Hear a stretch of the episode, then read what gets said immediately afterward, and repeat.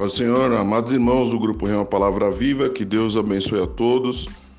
Graças a Deus por mais essa terça-feira. Louvado seja o nome do Pai, do Filho e do Espírito Santo. Nós somos um povo pentecostal.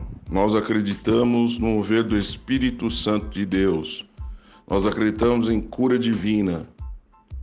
Ah, então nós acreditamos que paralítico anda e o cego enxerga.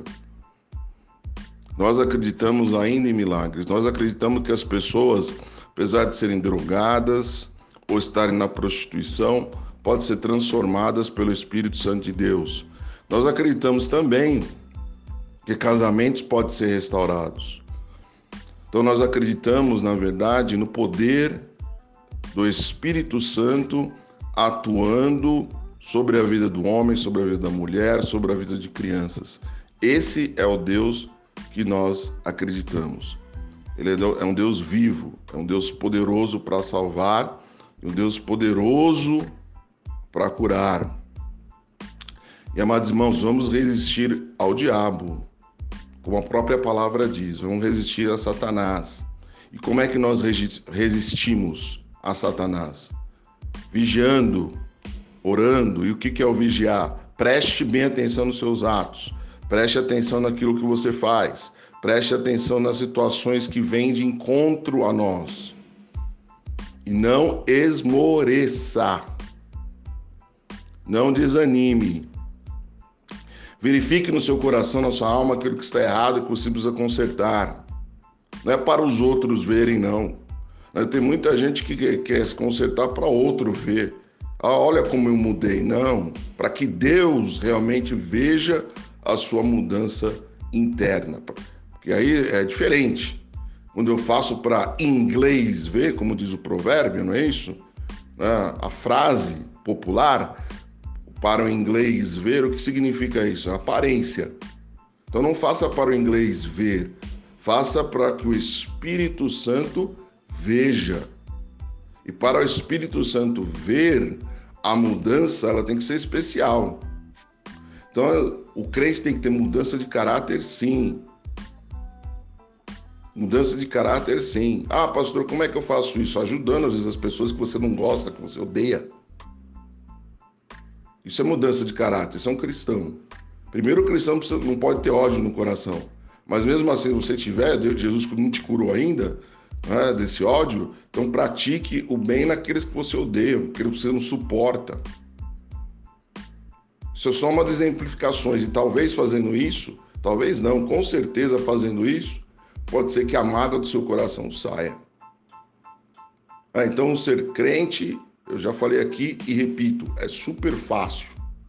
Mas ser crente na enfermidade, no divórcio, na morte,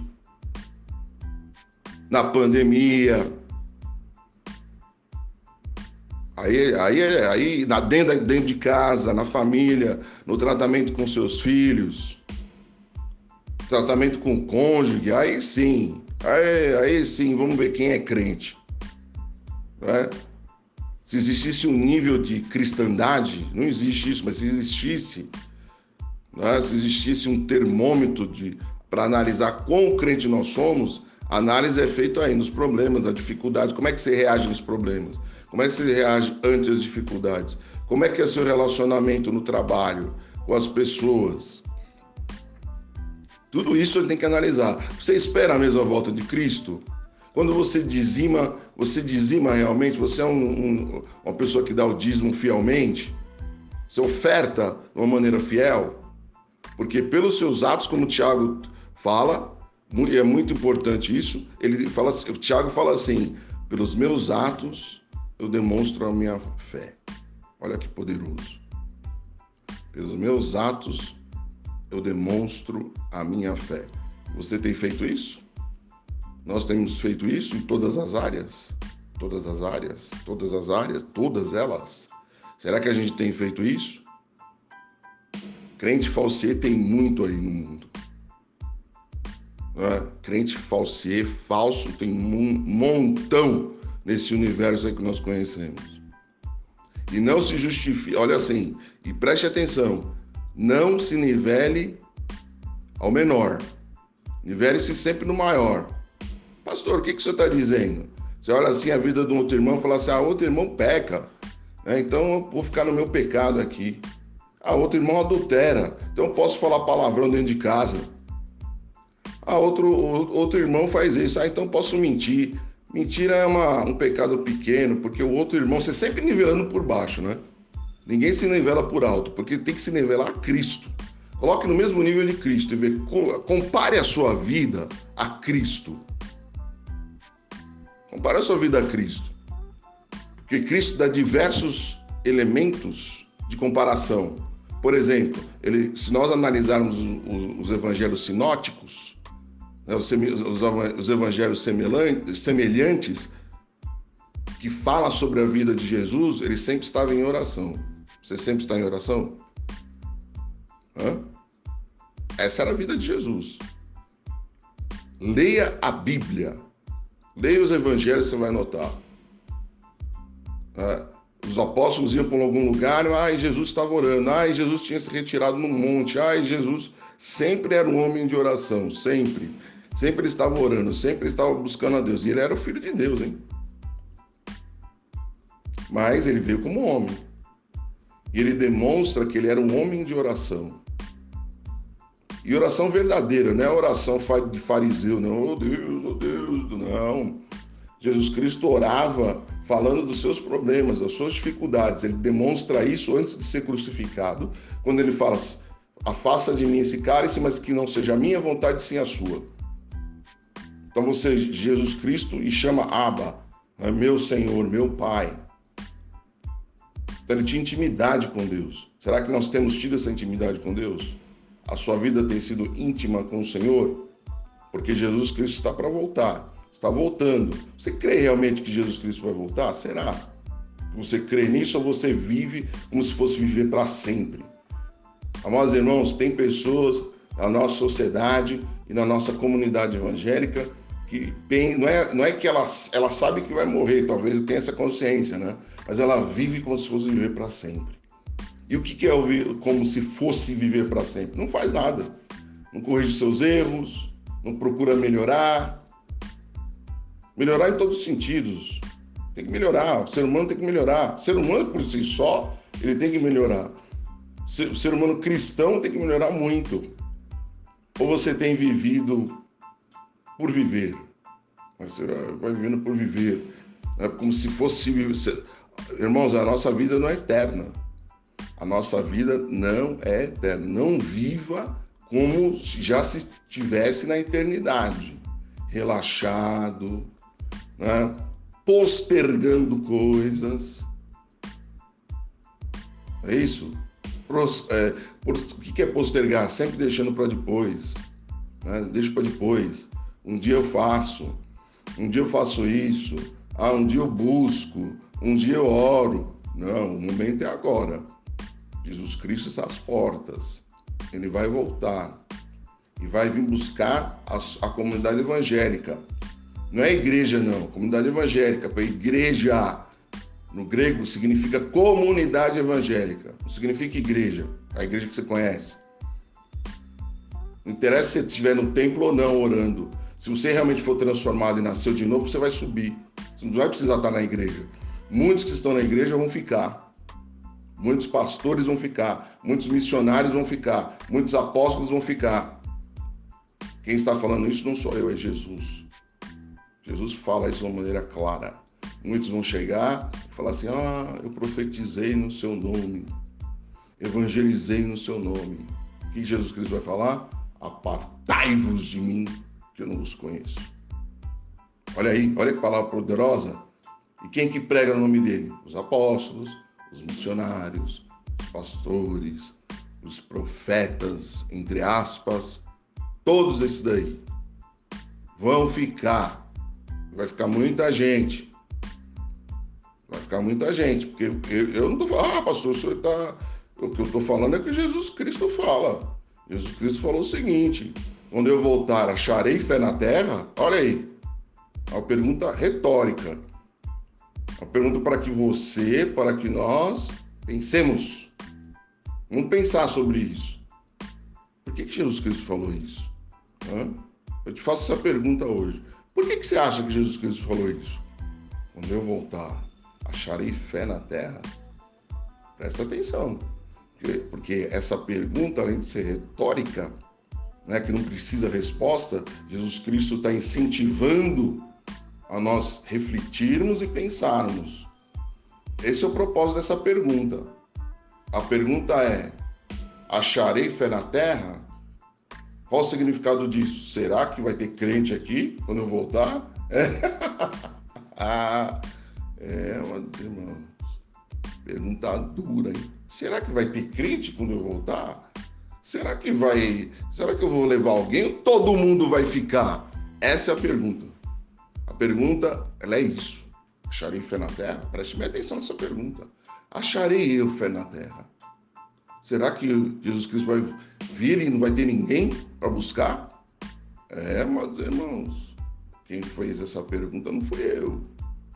E não inventei, eu não inventei, eu não criei. Está na palavra do Senhor. Então preste atenção. Amém, amados irmãos? Olha aqui, ó, tem uma passagem super interessante. Apocalipse, o livro da revelação de, para João que estava na ilha de Patmos foi desterrado para morrer e não morreu. João tinha um problema, era difícil morrer. Foi jogado no óleo fervendo, tentaram esbofetear, matar, até que tiveram uma ideia brilhante. Colocaram ele na ilha de Patmos. Né? Lá se colocava os piores bandidos para eles morrerem de fome, porque é uma ilha rochosa. Se for na, na área da Grécia hoje, você vai ver ela até hoje. Nem pássaro vive lá. Não tem nada. É uma ilha rochosa, de rochas, vendo pouquíssima vegetação. Tá? Mas olha só, João teve uma visão maravilhosa, uma visão de Jesus Cristo é, é, glorificado, do, do verdadeiro Deus que nós servimos hoje. E ele diz o seguinte: olha, ao anjo, né, da igreja e da comunidade evangélica em Éfeso, escreve essas coisas. Diz aquele que conserva na mão direita as sete estrelas, que anda no meio dos sete candeeiros de ouro, Jesus. No versículo 2: Conheço as tuas obras, tanto o seu labor como a tua perseverança, e que não pode suportar homens maus. Olha aí. A comunidade evangélica abominava os homens maus. Será que a gente tem feito isso hoje? Ou a gente tem sido conivente com os homens maus? Uma coisa é ser conivente essa igreja aqui, essa comunidade evangélica, não suportava. É o que Jesus está falando. Aqui as palavras não são do apóstolo, é de Jesus Cristo, glorificado falando, tá?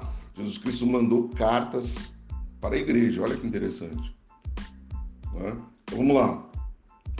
Que não pode suportar homens maus e que puseste à prova os que si mesmos se declaram apóstolos e não são, e os achasse mentirosos. Olha aí, Preste bem atenção, essa é uma carta de Jesus.